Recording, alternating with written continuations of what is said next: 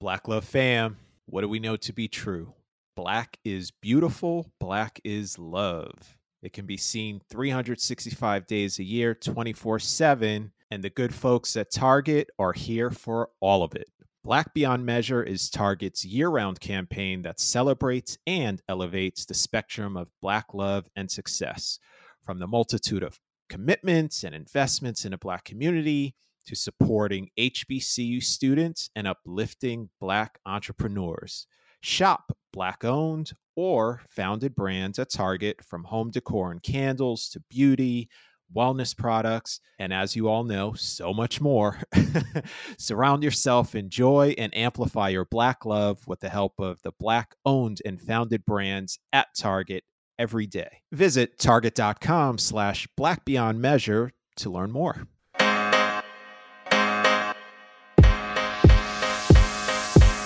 What's up, Black Love fam and first time fam? We are back for part two with the one and only Brian Winston. We just did not have enough time. And I really want to dig into what you do. I want to dig into how you help the good people. And Brian, let's dig into it. So, Gnosis, NLP, Yeah. and at the heart of it all, you are a what what type of coach? How would you describe your coaching? So people end up saying, "Oh, you're a life coach," and I guess that's the, that, Mm. that's the most familiar term. But an executive coach is someone who works for someone who owns, at least for me, uh, someone Mm-hmm. who owns a business or someone who runs a team.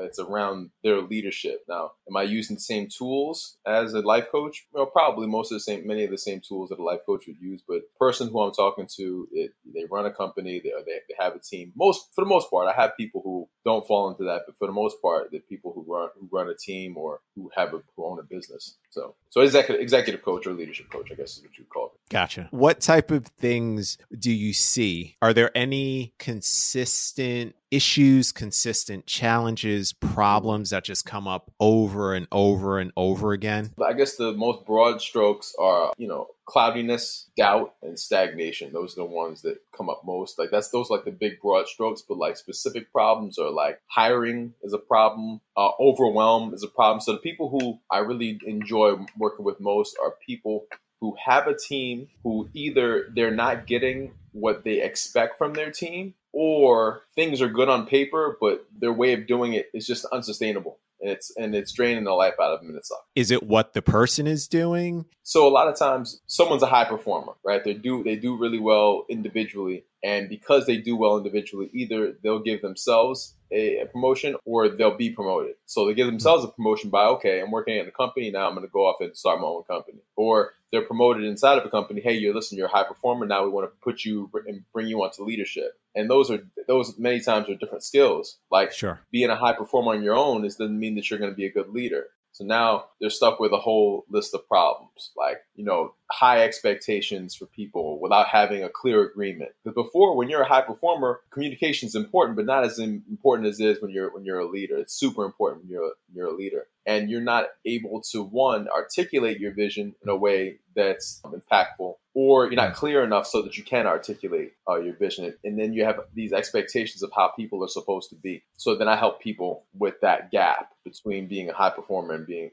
and being a leader. It's the way that they are, it's the way that they're delegating, it's the way they're looking at things. If they're in a place where they're like, my team sucks, then maybe they do suck. Maybe they're, they're not doing well. They're not, but it has to also do with you being a leader. Why does your team Yeah. suck?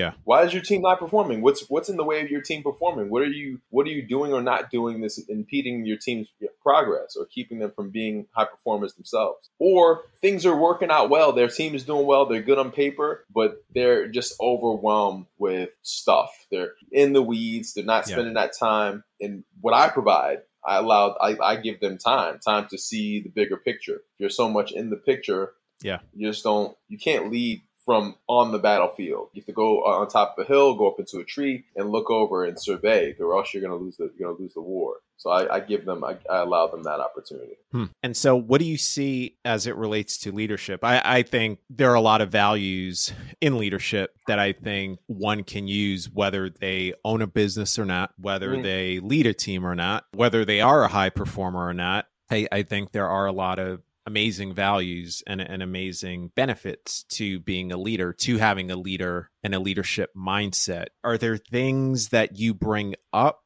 or or certain types of personality traits that you train them to become or behaviors? Listening is important, and listening takes humility. That's important. Mm. Vision, having a vision of what you'd like to create is is is, is important. And I and like you said, I, I agree with what you said. I think the great leadership traits are just success traits, really you look at them. It's the, yeah, it's the ability to listen, and this is what it is really. If I really break it down, like, so what does it take to be a great leader? Yeah, right. It's the same thing that it takes to be a good salesman. It's the same thing it takes to be a good coach. You have to one be able to build rapport. We're talking about NLP now. These are NLP. Some of these things are NLP things. Being okay. able to build rapport, like to being able to okay, let's make a connection. Like, how are you and I the same? And being able to draw that out. How are you and I the same? What do we have in common? Or you know, and then from there, it's being able to really listen, listen to someone on a deep level, what they're really saying, what they're not saying, and finding out what that person wants and needs right? So it's building rapport, finding out what that person wants and needs, and then doing what you can to help them to move closer to what they to what they want and need. That's really what it takes to be a great leader, a great salesperson, a great a great coach. It's all the same. Hmm. And what because you, if you make it about yeah. what you want, people could taste that, people could smell that, yeah. people could sense that. If, yeah. If you're if you're you've been in conversations with a salesperson and you know they're just trying to get that money. I've been a get, salesperson. the money out of your yeah. bank into their bank. exactly. And it's gross. It's like, oh, get away, yo, yeah, yeah. Yeah. Right. but if they, but it, then we, you've also had situations with salespeople where it's like, oh man, I really felt good about that.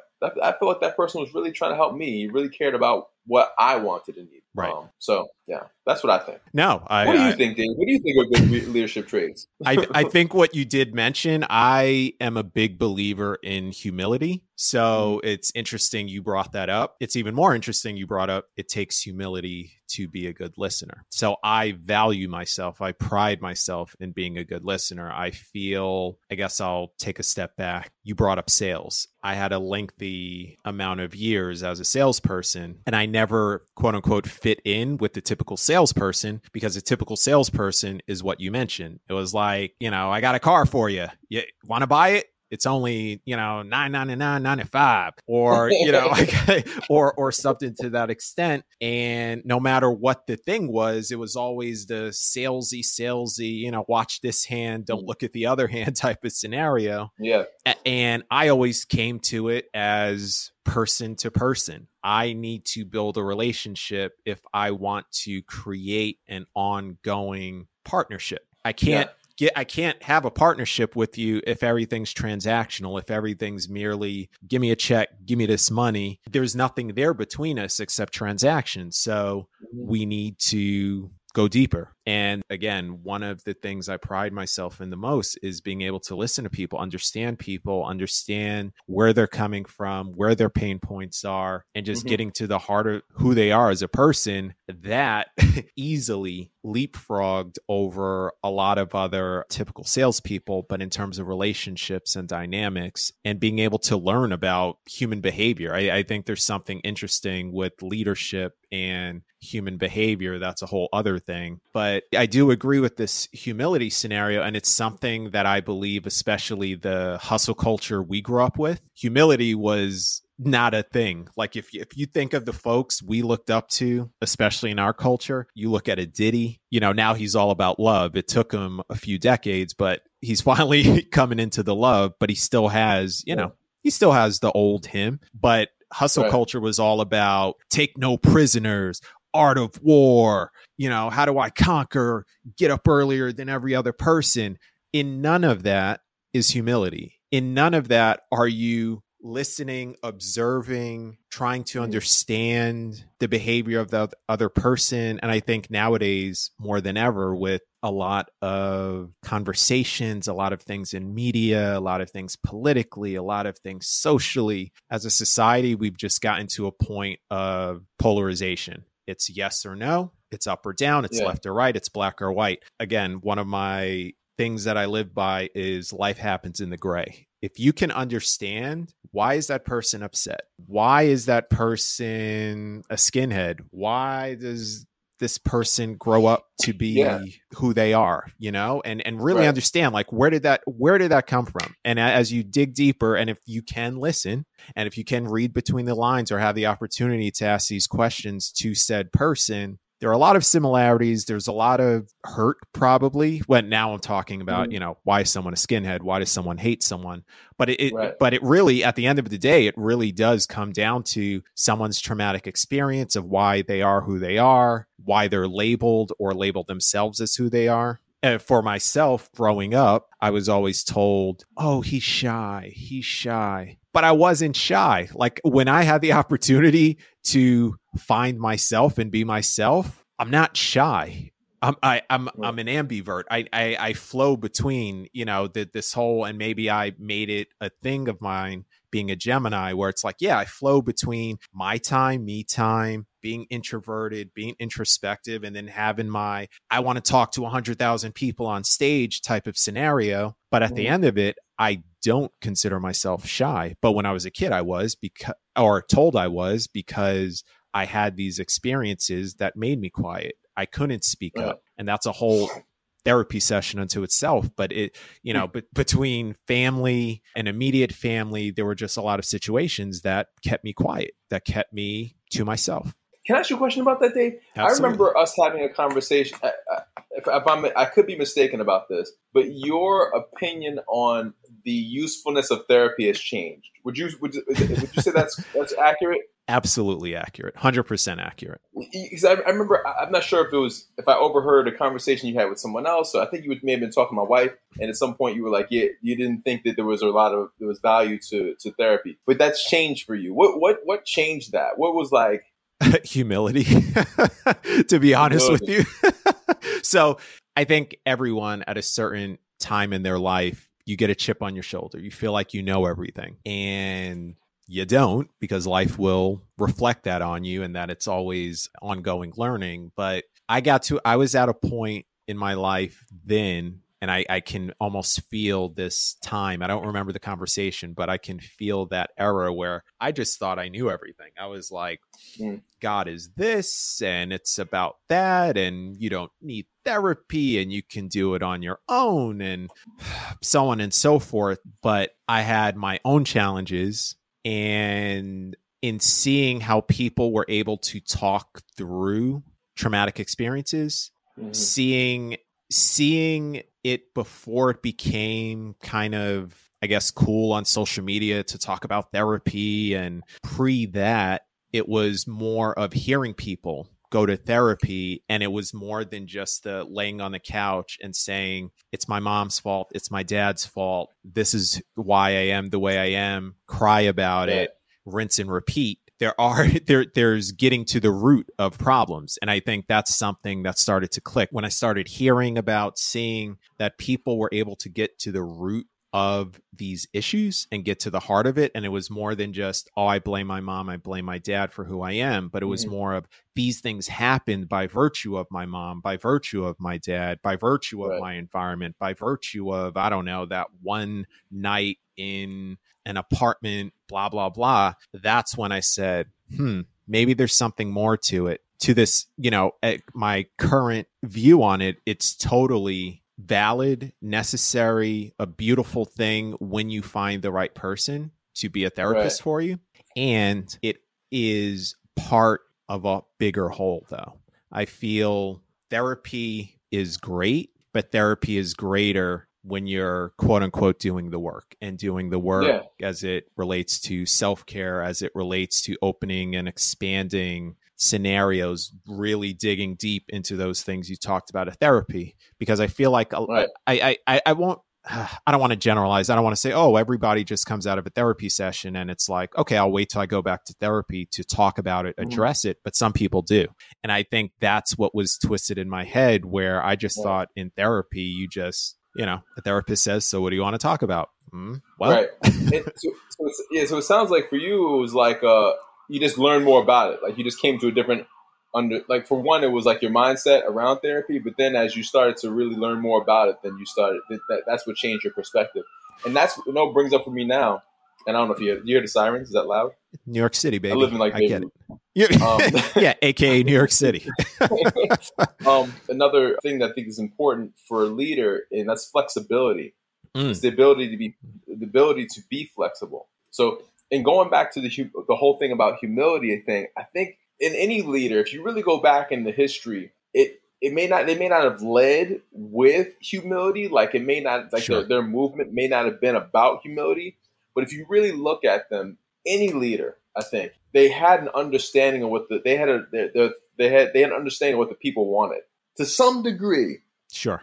right? Sure. They had some uh, so they so at some point they had to listen. They had to be listening uh, to what the people wanted, unless they were like some monarch that got thrown onto a throne and they didn't have to do that or whatever, you know. Sure. Sure. But, uh, but I think in at least at least in, in modern times when people uh, earn leadership to some degree, you know, if we look at Donald Trump, right? You know, we could we could talk about the poor, how how, how you know the what's bad about Donald Trump, and Sure. I'm not going to disagree with most most of that. But you got to realize that he knew he he saw that there was an underserved community. There was a community of people who Mhm. were who did not feel like they were Okay. heard Yeah. Yeah. or understood. Yep. Now, whether this was conscious or unconscious, I'm not sure. It seems like it worked so well that it- was Conscious. conscious. There was some Conscious. research that went into that. Yeah. and it- he was it- like, it- "All right, well, look, this is what it is," and Yeah. he started to talk their language, and Yep. they were like, "Oh, right, make America great again." Yeah, I remember when America was great, whatever that means. yeah. Exactly. Yeah, let's go there. Yeah. And he was up there. I never forget. this has nothing to do with humility at all, but I think this is funny. sure. when I when I first understood it, I Yeah. first was like, "Oh, I get it." Yeah. It, it was like the um, Republican uh, debate, and there was like ten of them on stage. It was like Oh, him and Ted Cruz days. and Jeb yeah. Bush and Yeah. the, the black guy. Yeah, And then the- it was- it was like the- right? And Donald Trump turned and said, "Wow, Ted Cruz, you're such a liar. You're almost as bad as Jeb Bush." He was up there taking shots.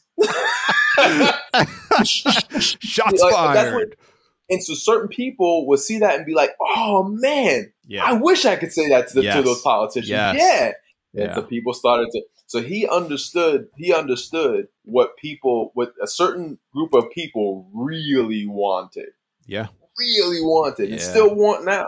Yeah. So even for him, we don't think of him as someone who's who, who's uh, who has a lot of humility, but there is a some level because he's listening. He's listening to what the Mhm. people, Mhm. a, a people, a group Yeah. people Eight. Yeah. really want. So I think that humility thing, even if Diddy, Diddy had to listen to, okay, so what do the people really like? What kind of music do they really like? So even if he didn't lead with it and did Yeah. his his brand wasn't about Hmm. humility, there had to been some level where he was listening to what the people wanted, or else he wouldn't be successful. Yeah. And I just want to speak to you know to your growth, Dave. You know, I, over the years, just watching you and seeing how you progress, like you know, we go way back. We go back Mm. to 18, 19 years old, right? And seeing who you were then, who I was then. Good God. That's a whole other podcast. That's a whole other podcast. And you know, I, I just want to speak to to your development and to go from someone who's like, man, therapy, screw that, man. That's for some crazy people or whatever you were thinking, right? yeah. Yeah. Or it doesn't work. And Yeah. to be like, you know what, I can really see the I can really see the value in it. And to say that, you know, it's not just about therapy, it's about it's about that person doing that work. Because you're right, man. Like depending on who the therapist is, maybe may- you know, some I think some therapy the whole thing is just really creating a, a powerful insight and because you hit that powerful insight you move differently Yeah. but i don't know i don't know that you can just get a powerful insight and then not work behind it and things really rapidly um, change so i agree with you on that hey i Yeah. admire you man i admire Thank i admire what, what, what you're doing i admire how far you come and you know i think it's i think it's dope man I appreciate that, brother. Thank you. Like genuinely. I, I appreciate that. And I am accepting as the listeners have recognized over the past few episodes, I am allowing myself to receive compliments and accolades and whatever positive messaging. No, it's Weird. not. It's And, and it, it- it's sometimes it's wild to me and it's wild to me that it's been so difficult for me to accept this it's been so difficult but speaking to folks here and just out there it, it's been eye-opening and i realized i was one of those people i didn't think i was i was like no of course but then i would take and scan myself when someone gave me a compliment. Was I genuinely taking it? Was I deflecting it? And there's something, someone mentioned this. He mentioned something about when you do not allow someone's compliment to resonate with you, you not only have shut out from the universe however you want to label a higher power you've so you shut out that opportunity for yourself to be grateful Mhm. you've also shut out that person's light and you've you've Mm. in effect dimmed that person's light as well because you deflected it so this Right. person is giving Yeah. and you're like i don't want your gift that's right, awful right, true. that's awful Yeah, right. I, I yeah, I agree. And it sometimes it sometimes it's uncomfortable, man. You know what? I, I was listening to I don't know who it was. I think it may have been David R. Hawkins. I was listening to. I was listening to one audiobooks, and he was talking about different people's responses to kindness. Like if you pull up to a Hmm. light, right, and you see someone next to you and you smile at them, some per, some people may smile back. right Some people may like like ugh, and Yeah. some people may want to get away from that light as fast as possible, right? And it, and to some degree, it it, it kind of shows where you are in consciousness. To some degree, your your response to kindness. I remember there was this gym I used, I used to work out at Equinox here on uh, here in, uh, in, in New York, and there was this trainer who like it, it, I could always feel like there was this weird energy between he and I. It was just a weird like the way he would look at me or and, and I remember a couple times I would try to like, you know, engage with him a little bit, but in a friendly way. yeah And I felt like the more friendly I was, the more he would like back away. I remember one time he was doing some work exercise with a client. And I was like, yeah, I'm going to steal that. I'm going to steal that exercise. And he was like, yeah, yeah, right, right, right. And it, like, it like made it worse. like it made it worse. Like, like he, like, it, like it's almost like every time I engaged with him in a kind way, it was almost like he backed off even, even more. And some people just like that, man. And I, have been that person too. You've been that Mm, person too, where yeah. someone gives you a compliment or someone's Yeah. kind to you, and it's like, oh yeah, right, thanks. yeah I appreciate that. Yeah, they kind of side eye it a little bit. yeah But I hear what you're saying though. You know, if you're not taking that compliment in, if you're not really engaging with it, allowing that to set in, and you're you're robbing that person, you're robbing yourself of that light, and you're robbing that person is trying to shed light on you. You're robbing them of that feeling. It feels good to give a genuine compliment and have somebody receive it, Yeah. right? Absolutely. Yeah. Absolutely. Right. There's something that Jay Z interview with the New York Times from a few years back where Jay Z brought up why certain people in the hood act the way they do and why they act out angrily. Hmm. And he said, he, he mentioned something about, you know, if I were to walk down the street and smile at somebody, they would think there's a hidden agenda Right. why why are you smiling at me why are you so happy there's there's Right. got to be an ulterior motive Right. and he said you know that's from their trauma that's from their traumatic experience growing up in the Right. environment that they did where they could they can't accept your love they don't have that acceptance and they don't have that knowledge and understanding that it's okay to smile. It's okay to smile back. It's okay to be happy. You don't always have to have Yeah. this hard exterior. And you Yeah. hear this from somebody like Jay Z, who grew up in Marcy Projects. And, you know, I'm not saying I had it as as bad, but I had my challenges. You've had your challenges as I, I think I mean, just just being melanated in this country, you have a certain guard up. You have this dual persona. So you Mhm. have the for the general world, it's like, okay, I have to behave a certain way. And then within your own community, depending on how affluent or not affluent, or, you know, if you're growing up around the way or in the hood or, you know, in the PJs, whatever it may be, you have to, especially as men, you almo- you have to toughen up. You got to put this guard on. You got to put this shield on, and and this Mm. like this this protective gear to show sh- that you're tough enough that you can't that you don't. Nah, I don't show emotions. I don't shed tears. I'm I'm bigger than that. I'm Right. stronger than that. And I also feel, of course, that comes from an older paradigm, but it sits in a lot of melanated communities to this day, whether it's, you know, machismo and Latin cultures, whether it's within our culture.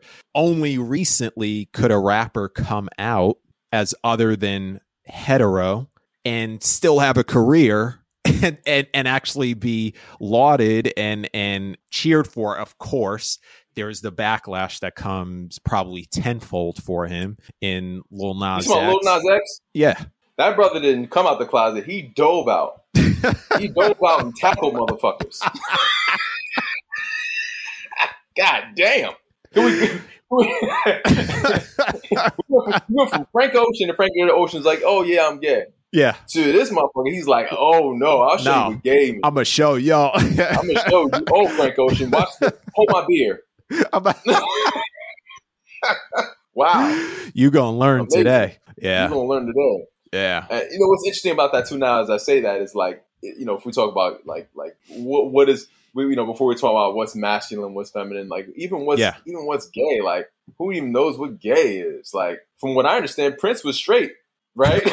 right, right, right, right, right, um, right. So like, what is what is it to be masculine and feminine? What is it to be gay and what is it to be straight? And you know, what with that whole thing, I think it's pretty. I think it's a pretty interesting thing. We're at this point now where we're questioning a lot of these things. Like, what is it? Like, what does it mean to be really gay? What does it mean to be really straight? What does that even look like? Yeah. Right. Yeah. Very, very, very really interesting. Yeah. No, I love it. I, I think we're at again for me, or again, or for the first time in this episode, but I, I may have mentioned this before on one of the previous episodes. This timing, this, you know, whatever you want to call it, if you want to call it, you know, the pandemic and this great resignation and the great this and the great that and the great other, this and the other, I feel all of this has allowed for a big shakeup in society. I feel like there's been mm. certain movements that have come about. And when people had a couple good years to sit and think about things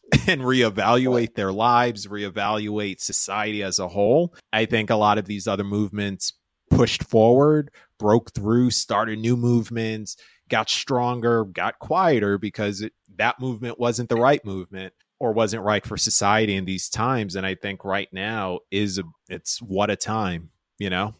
Right, right now, time. yeah, where we what can challenge so many things and we can look at things from other people's lenses. And I think that's, you know, that again, it go, goes back to where I, I just, I love the the counter to a lot of this either or thinking out there. I, I, think we had it for a while because it was good. It was like all of this is good, all of this is bad. But then when you get into the nuances of things, because we're all unique beings on this earth, everyone has nuance. Every single issue, whatever you want to talk about in society, it all has nuance. Just like you talked about, whether it be a Donald Trump or someone like him, there are those nuances. He listened. He did have humility, which is great. As as you uh, illustrated that, that was that was amazing and and insightful. Because again, if you listen, you understand where. I mean, for him, it's advantageous, of course, but he yeah. still listened to a people that felt they weren't being listened to and when you listen right. and you understand where it came from, it's an aha moment. And it's the same on the flip right. side, where, you know, when we're fighting and have been fighting for civil rights and trying to understand if somebody on the other side can just listen and both sides can listen, there's something beautiful that can happen for me i you know at, at, at, the end of all of this i i think whether you are on opposite ends of a conversation or something controversial if someone can be heard, people just want to be heard. People want to be heard people and listen. To to. heard, man. And, and, you know what I think too, Dave? Just because I could be wrong, right?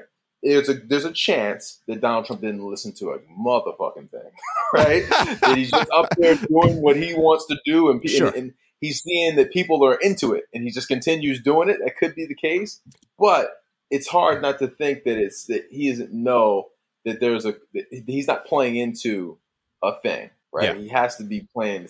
You know, it's hard. To, it's hard for me to believe that he that he doesn't have any understanding at all of the people who he's talking to. It just seems like it's I don't know. Just wanted to add that messianic narcissism. So I just learned what malignant narcissism was. Yeah, it's it's very interesting. But but but the yeah, very very interesting.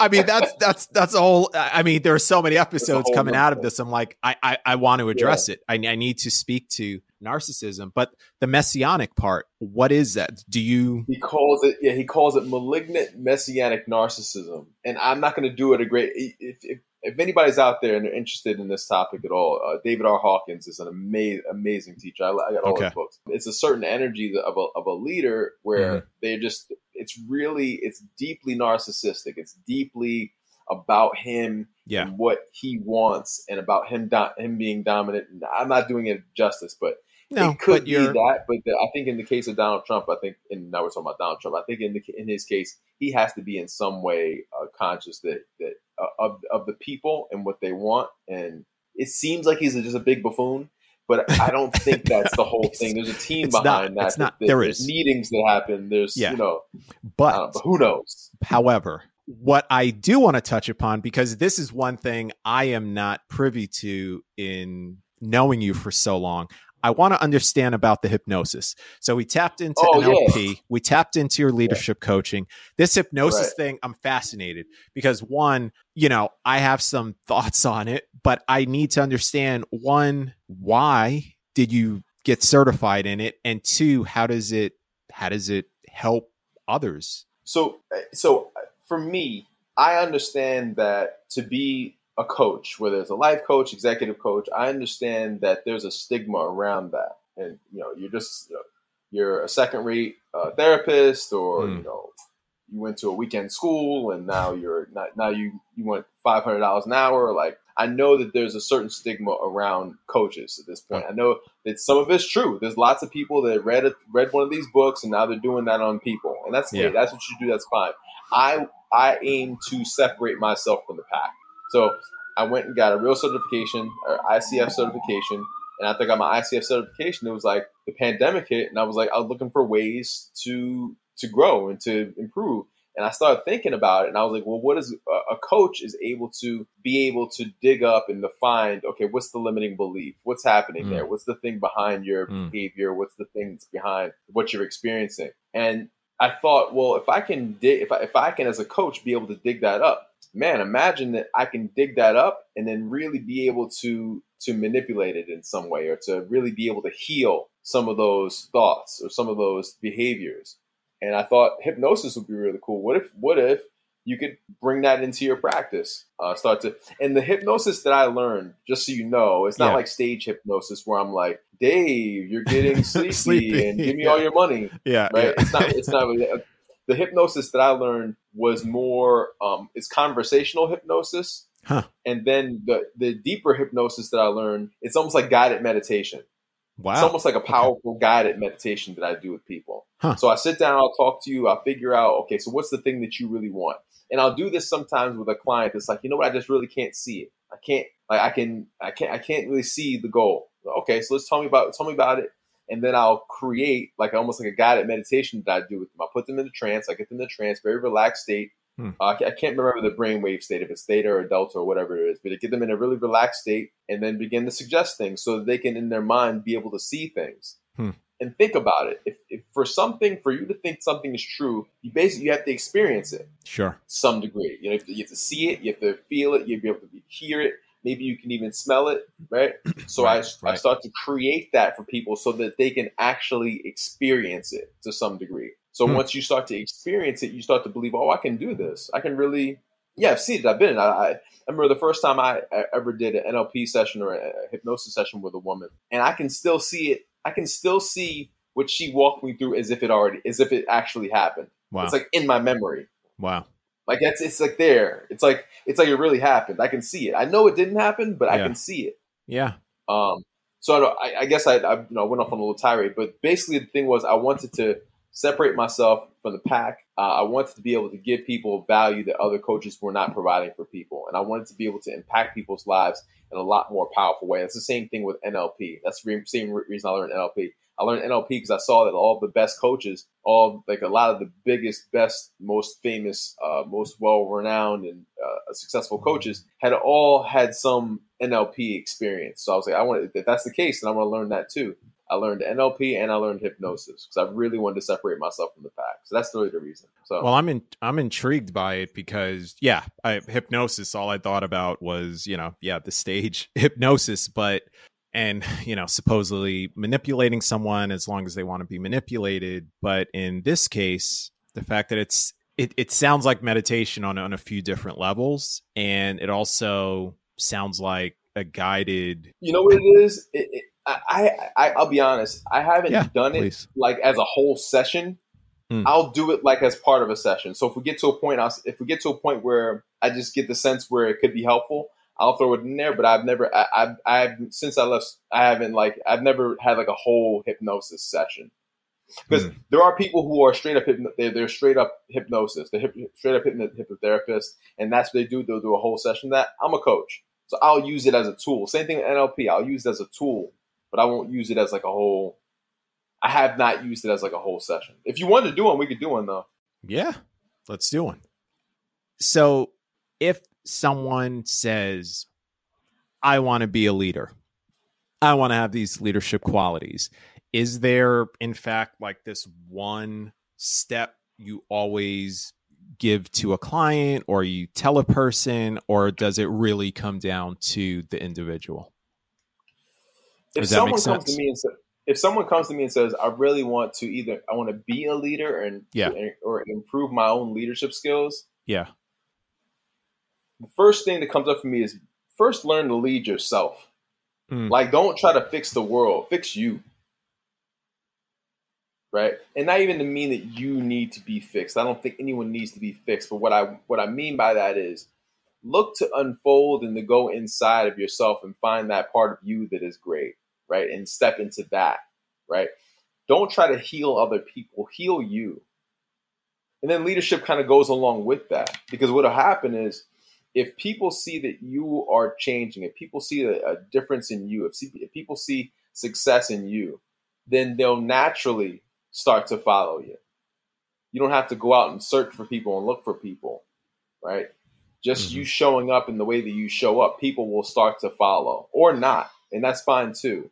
And that was a dope point. I, I think we can end this one on because I, I, I do think that's beautiful. And again, I appreciate you. I appreciate this conversation. As always, thank you, brother. And for anybody that wants to know more on what Bryan Winston is doing, you can go to bryanwinstoncoaching.com. It's Brian with a Y. You can also check him out on Instagram, B Mark with the C, Winston. This guy's tricky over here with his uh, letter changes in the name. B M A R C W I N S T O N. If you dug this conversation, if you resonated in some type of way, share it, five star review it, let us know in the comments. Hit me up, hit Bryan up on his IG, hit me up on my IG, W A S I C K I. Let me know who else you want to speak to because I want to keep these conversations going. I want to keep the movement going. I want to keep the openness and good people. Black Love Fam. Until next time, peace, love, and heal yourself. We out. Peace, everybody. Love y'all.